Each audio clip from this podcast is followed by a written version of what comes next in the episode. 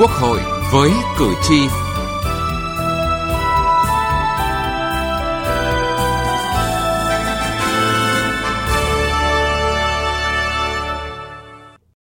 Xin kính chào quý vị và các bạn.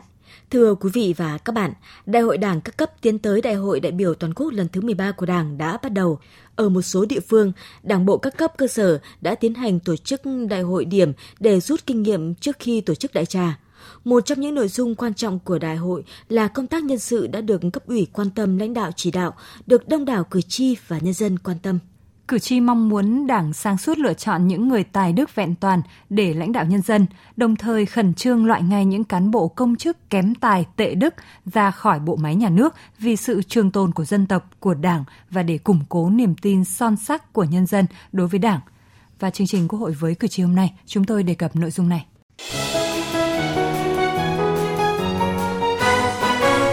Cử tri lên tiếng.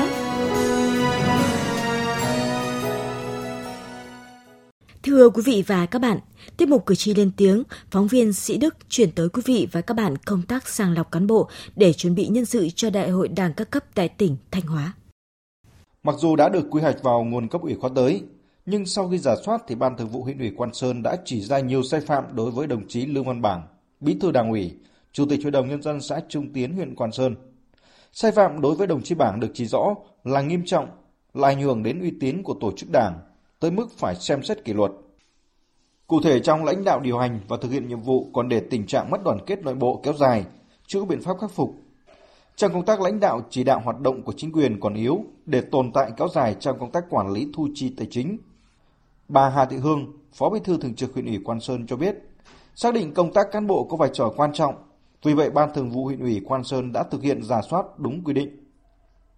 Theo cái quy định 205 thì huyện cũng ờ, cương quyết rồi ờ, giả soát lại những đồng chí ờ, cán bộ lãnh đạo quản lý rồi đảng viên không đủ tiêu chí tiêu chuẩn thì loại ra khỏi bộ máy theo cái tinh thần chỉ đạo của trung ương huyện cũng làm rất là nghiêm túc à, như một số đồng chí thì bí thư đảng ủy mà trong thời điểm sát đại hội mặc dù là còn một nhiệm kỳ là tái cử nhưng mà xét thấy là vi phạm và không đủ uh, tiêu chí điều kiện thì huyện cũng có đưa ra khỏi quy hoạch là huyện cũng thực hiện thì công tác cán bộ rồi công tác tuyên truyền cũng nghiêm túc và đúng theo cái quy định định hướng của tỉnh. Là một trong những huyện miền núi biên giới khó khăn nhất cả nước, Việc quy hoạch và tạo nguồn cán bộ luôn là bài toán đau đầu đối với người đứng đầu huyện này. Thế nhưng không phải vì khó mà chuồn bước, không phải vì thiếu mà vơ vào những người không đủ điều kiện, tiêu chuẩn cho đủ chức danh. Ông Lương Minh Thông, Bí thư huyện ủy Mường Lát cho biết, qua giả soát công tác quy hoạch cán bộ để chuẩn bị cho công tác đại hội đảng bộ huyện nhiệm kỳ tới, huyện đã phát hiện và đưa ra quy hoạch 6 cán bộ do quá tuổi và vi phạm các quy định về sinh con thứ ba. Chủ yếu là hai trường hợp là không đủ tuổi là một đồng chí phó chủ tịch ủy ban thì không đủ tuổi tiếp tục tham gia cái giả soát giả soát quy hoạch các ngành. Là bốn đồng chí thì ờ, vi phạm về sinh quan thứ ba. À, sinh quan thứ ba thì đang trong giai đoạn là mình chưa hết cái cái thời gian ờ, kỷ luật. Hết một năm sau thì anh phải xử lý kỷ luật, xong thì bắt đầu là mới mới được tiếp tục đưa vào. Vì trong giai đoạn giả soát lại thì các anh đang dính vào đó 6 trường hợp này là đưa ra khỏi cái danh sách. Để chuẩn bị tốt cho đại hội đảng các cấp, đặc biệt là công tác nhân sự, tỉnh Thanh Hóa đã phát đi thông báo đến các cấp như một mệnh lệnh, kiên quyết sàng lọc không để lọt vào cấp ủy khóa mới những người bản lĩnh chính trị không vững vàng, phẩm chất năng lực uy tín giảm sút, thiếu gương mẫu và mất đoàn kết, cục bộ bè phái, cơ hội, thấy đúng mà không dám bảo vệ, thấy sai không dám đấu tranh, từ nghị trường đến cuộc sống. Thưa quý vị và các bạn, cùng với công tác chuẩn bị nhân sự, thời gian qua Đảng và Nhà nước ta đã đưa ra xét xử nhiều vụ án tham nhũng hàng nghìn tỷ đồng được làm ra từ mồ hôi và nước mắt của người dân. Sự tha hóa của những cán bộ công chức này đã làm ảnh hưởng đến uy tín của Đảng, làm giảm sút niềm tin của nhân dân đối với Đảng, để lại những hệ lụy khôn lường cho đất nước và thẳng thắn nhìn nhận trong bộ máy nhà nước ta hiện nay vẫn còn những cán bộ công chức tài kém đức tệ. Đại biểu Trương Trọng Nghĩa, đoàn đại biểu Quốc hội Thành phố Hồ Chí Minh nêu thực tế đáng báo động hiện nay.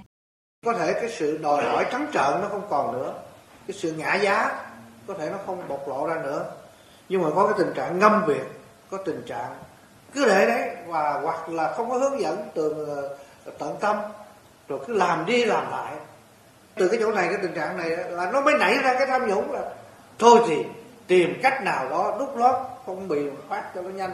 Chứ còn không đó ông ngâm hoài. Đối với nhân dân mà cử tri mà nói là vẫn còn. Ở kể cả cái cấp phường xã trở lên.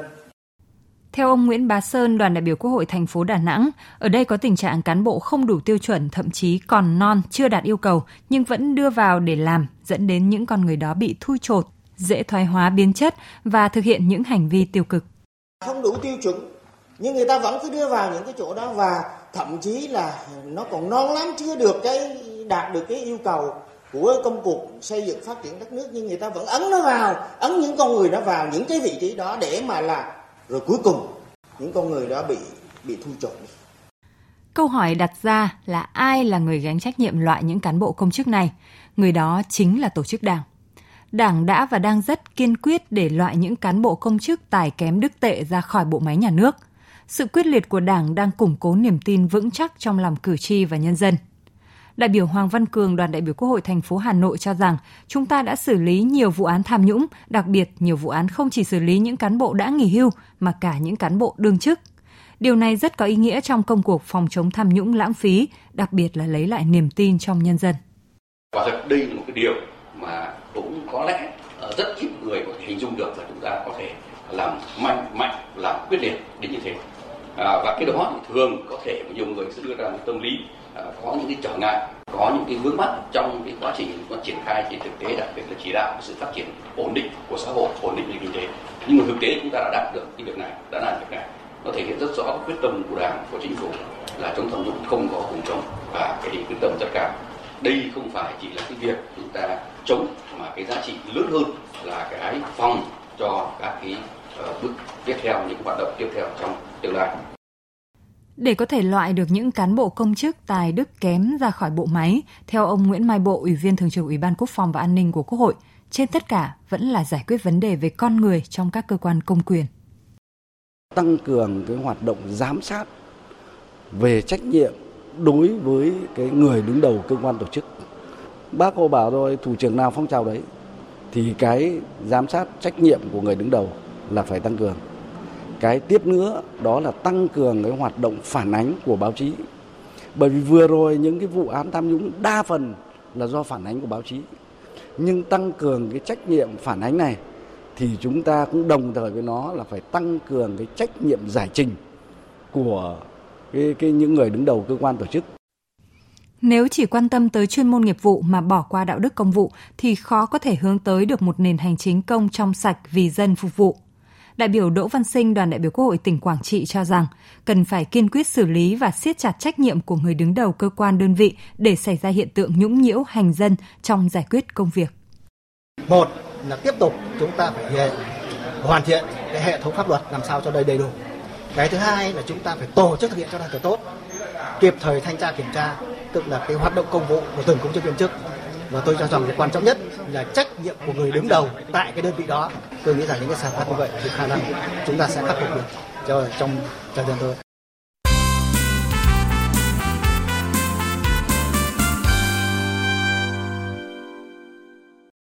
Thưa quý vị và các bạn, muốn loại được những cán bộ kém tài, tệ đức ra khỏi bộ máy, rất cần quy trình chuẩn hóa cán bộ thông qua các quy tắc định tính và định lượng – Hiện chúng ta chưa có công cụ để đánh giá chính xác năng lực cán bộ, cho nên mới đặt ra các quy định có tính chất định tính.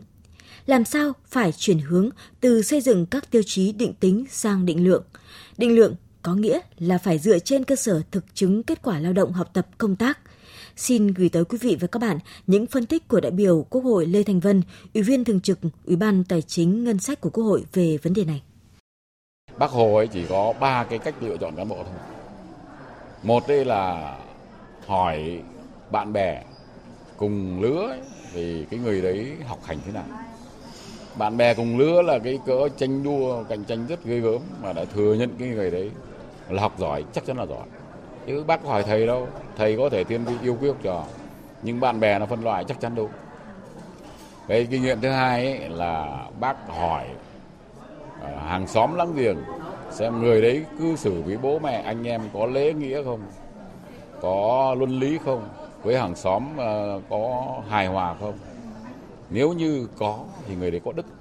Ờ, sau đó thì trực tiếp phỏng vấn để tìm hiểu xem là cái tri thức, cái hiểu biết của người đấy như thế nào, cái phong kiến thức người đấy như thế nào. Rồi hỏi người đấy giao việc này có được không? Có dám nhận không? Nếu nhận mà hoàn thành tốt nhiệm vụ thì đấy chính là tài. Chúng ta hay nói là tài và đức nhưng ở bác ấy còn có giỏi trong đây nữa. Giỏi là nói về học vấn tài là khả năng xây chuyển tình thế. Còn đức ấy, nhìn từ gia đình mà ra. Hãy chọn như thế thôi. Nếu nhấn mạnh về tiêu chuẩn bằng cấp, người ta sẽ đi mua bằng, mượn bằng, muôn hình, vạn trạng để dối trá cơ quan tổ chức nhân sự cấp trên và cơ quan bầu ra mình. Nếu như dựa vào tiêu chí tín nhiệm thì người ta có thể sẽ mua phiếu vận động đổi trác trong việc kiểm phiếu. Như vậy, theo ông Lê Thanh Vân, chỉ có cách làm sao đưa ra bộ tiêu chí để đánh giá. Ví dụ như ở trong doanh nghiệp hiện nay là nó có cái bộ tiêu chí ờ, đánh giá là KPI, Key uh, à, Performance uh, uh, Indicator. Đây là cái bộ chỉ số đánh giá dựa trên những cái thực chứng về cái hoạt động của nhân sự. Chẳng hạn như về thời gian, chấp hành thời gian. Trong tuần này là anh thang điểm là 100. Nếu anh đi chậm 3 ngày liền thì anh bị trừ 30 điểm. Rồi là cái thang điểm về hoàn thành nhiệm vụ. Giao cho anh 3 việc anh hoàn thành đúng hạn thì anh được 100 điểm. Rồi là chỉ số chỉ số sáng tạo. À, trong ba việc đấy giao thì anh đề xuất được uh, hai việc rất có giá trị ứng dụng được thưởng 200 điểm. Cuối cùng cộng lại à, có những người bị tụt xuống cái điểm ban đầu, có những người tăng vọt lên. Đấy là chỉ số hoàn thành nhiệm vụ. Dựa trên đó mà đánh giá năng lực. Ai có nhiều cái khả năng xử lý tình huống, xoay chuyển tình thế, đấy là tài năng. Đánh giá cán bộ phải như thế. Còn à, bằng cấp ấy cũng chỉ là một cái, cái xác nhận ban đầu về cái hoàn thành cái cấp độ học vấn của anh thôi. Còn cái tiêu hóa cái vấn đề ờ, tri thức vận hành nó, tiếp nhận nó, xử lý trong bộ não của anh đó là khả năng hấp thụ thì phải định lượng ra bằng những cái bộ chỉ số đo cụ thể như thế mới đánh giá cán bộ chính xác được lựa chọn được đúng người và theo đại biểu Lê Thanh Vân, muốn thực hiện được cần phải có những quy định chung trong luật. Trong luật cán bộ công chức phải ờ, có một cái ờ, cái công cụ, để quy định, có những quy định mang tính công cụ để mà đo lường được cái chất lượng cán bộ. À, về cái quy định chung ấy, thì phải có cái quy định về thi tuyển đối với các chức danh à, lãnh đạo ở cái khu vực chính trị ví dụ như là bí thư cấp ủy à, chủ tịch hội đồng nhân dân chủ tịch ủy ban nhân dân hay là đại biểu hội đồng dân các cấp. Ở trên trung ương ấy đó là bộ trưởng đại biểu quốc hội rồi là người đứng đầu các cơ quan do quốc hội bầu ra. Cái đấy gọi là chính trị gia thì những người qua bầu cử ấy thì phải trình bày được cái chương trình hành động của mình. Trong chương trình đó ờ, để anh phải ờ, đưa ra được các cái quan điểm, các cái chủ trương để mà kiến nghị các cái chủ trương, quan điểm, giải pháp để mà thực hiện cái lĩnh vực mà anh phụ trách. Đồng thời với đó là anh phải đưa ra được cái lộ trình giải quyết. Cái nhóm quy định thứ hai đó là đối với người đứng đầu hoặc là cấp phó của người đứng đầu các cơ quan hành chính nhà nước. Các cơ quan này là các cơ quan chấp hành. Đó là chấp hành các cái nghị quyết của Đảng, của à, Hội đồng nhân dân, của Quốc hội để điều hành theo pháp luật cái bộ máy đấy vận hành thì đây là những cái chức danh mà đòi hỏi có sự am hiểu về luật pháp kỹ năng à, quản lý điều hành. À, hay nói một cách hình ảnh đó là đầu đội chủ trương tay cầm chính sách. Đó là phải phải, phải rất chuyên nghiệp trong cái vận hành bộ máy. Thì phải thi tuyển. Thi tuyển ấy thì phải đưa ra những bộ đề các cái môn thi cho nó phù hợp. Theo đại biểu Lê Thanh Vân, có thể là bốn môn thi. Một là kiến thức cơ bản pháp luật, hai là hiểu biết tự nhiên xã hội, ba là thi về thực hành hoạt động quản lý giả định. Và thứ tư là có kế hoạch chương trình nếu được bổ nhiệm để trình bày với cấp trên. Làm được như thế thì chúng ta có công cụ để kiểm soát cán bộ thông qua đánh giá chất lượng.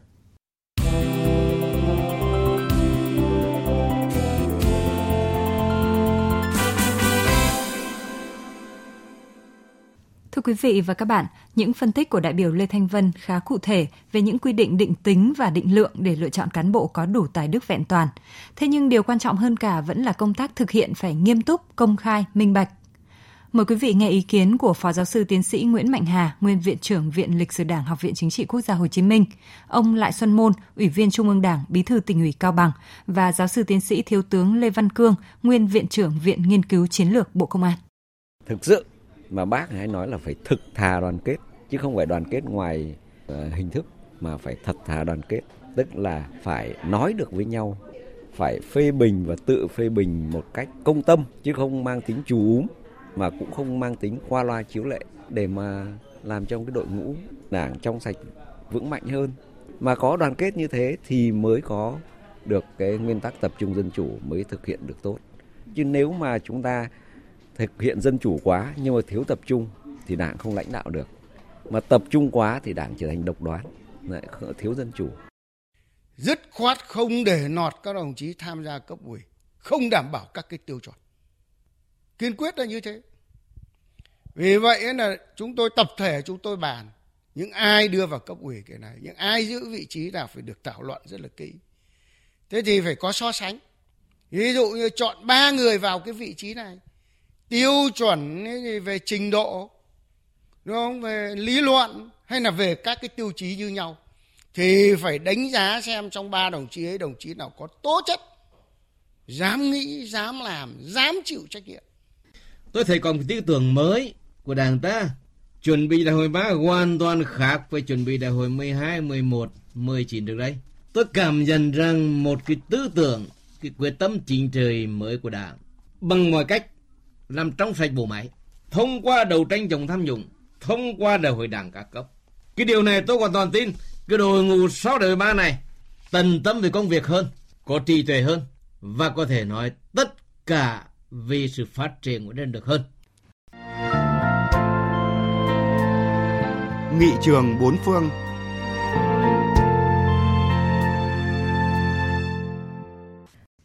Thưa quý vị và các bạn, ở Nhật người ta gọi việc đánh giá thành tích là bình xét công vụ. Đánh giá thành tích gồm 4 nội dung như sau. Một là đánh giá công việc bao gồm xem công chức có đủ những kiến thức mà công việc đòi hỏi hay không, giải quyết công việc có gì sai sót không, kết quả công việc có tốt không, khi xử lý công việc có làm theo kế hoạch không, có làm báo cáo kịp thời xác thực không. Tiến độ công việc ra sao, giải quyết công việc có nhanh chóng hơn, có kéo dài việc thi hành công vụ không, thái độ công tác, tính chuyên cần, chấp hành thời giờ làm việc như thế nào về việc chỉ đạo cấp dưới có tạo điều kiện thuận lợi cho cấp dưới tích cực tiến hành công tác không, chỉ đạo cấp dưới có thỏa đáng và chính xác không. Hai là đánh giá tính cách. Ba là đánh giá năng lực gồm có năng lực phán đoán, năng lực lý giải, năng lực sáng tạo, năng lực thực hành, năng lực quy hoạch, giao tiếp, chỉ đạo, tập trung và nghiên cứu. Bốn là đánh giá tính thích ứng bao gồm tính chất quy hoạch, tính chất nghiên cứu, tính chất kế toán, hành chính tổng hợp, thẩm tra, tính chất thảo luận và tính chất tính toán. Thưa quý vị, có thể khẳng định việc kiểm tra đánh giá kỹ năng thực thi công vụ của cán bộ công chức liên quan đến chuyên môn nghiệp vụ đang đảm trách rất quan trọng. Trong giai đoạn hiện nay, công tác đánh giá cán bộ đang được nhận định là khâu có nhiều yếu kém, còn nặng về hình thức. Làm tốt công tác đánh giá là cơ sở quan trọng, chính xác để sàng lọc, loại bỏ những cán bộ công chức không đáp ứng yêu cầu, nhiệm vụ ra khỏi cơ quan nhà nước. Đến đây chúng tôi xin kết thúc chương trình Quốc hội với cử tri hôm nay. Chương trình do biên tập viên Thu Huyền biên soạn và thực hiện. Cảm ơn quý vị và các bạn đã quan tâm theo dõi.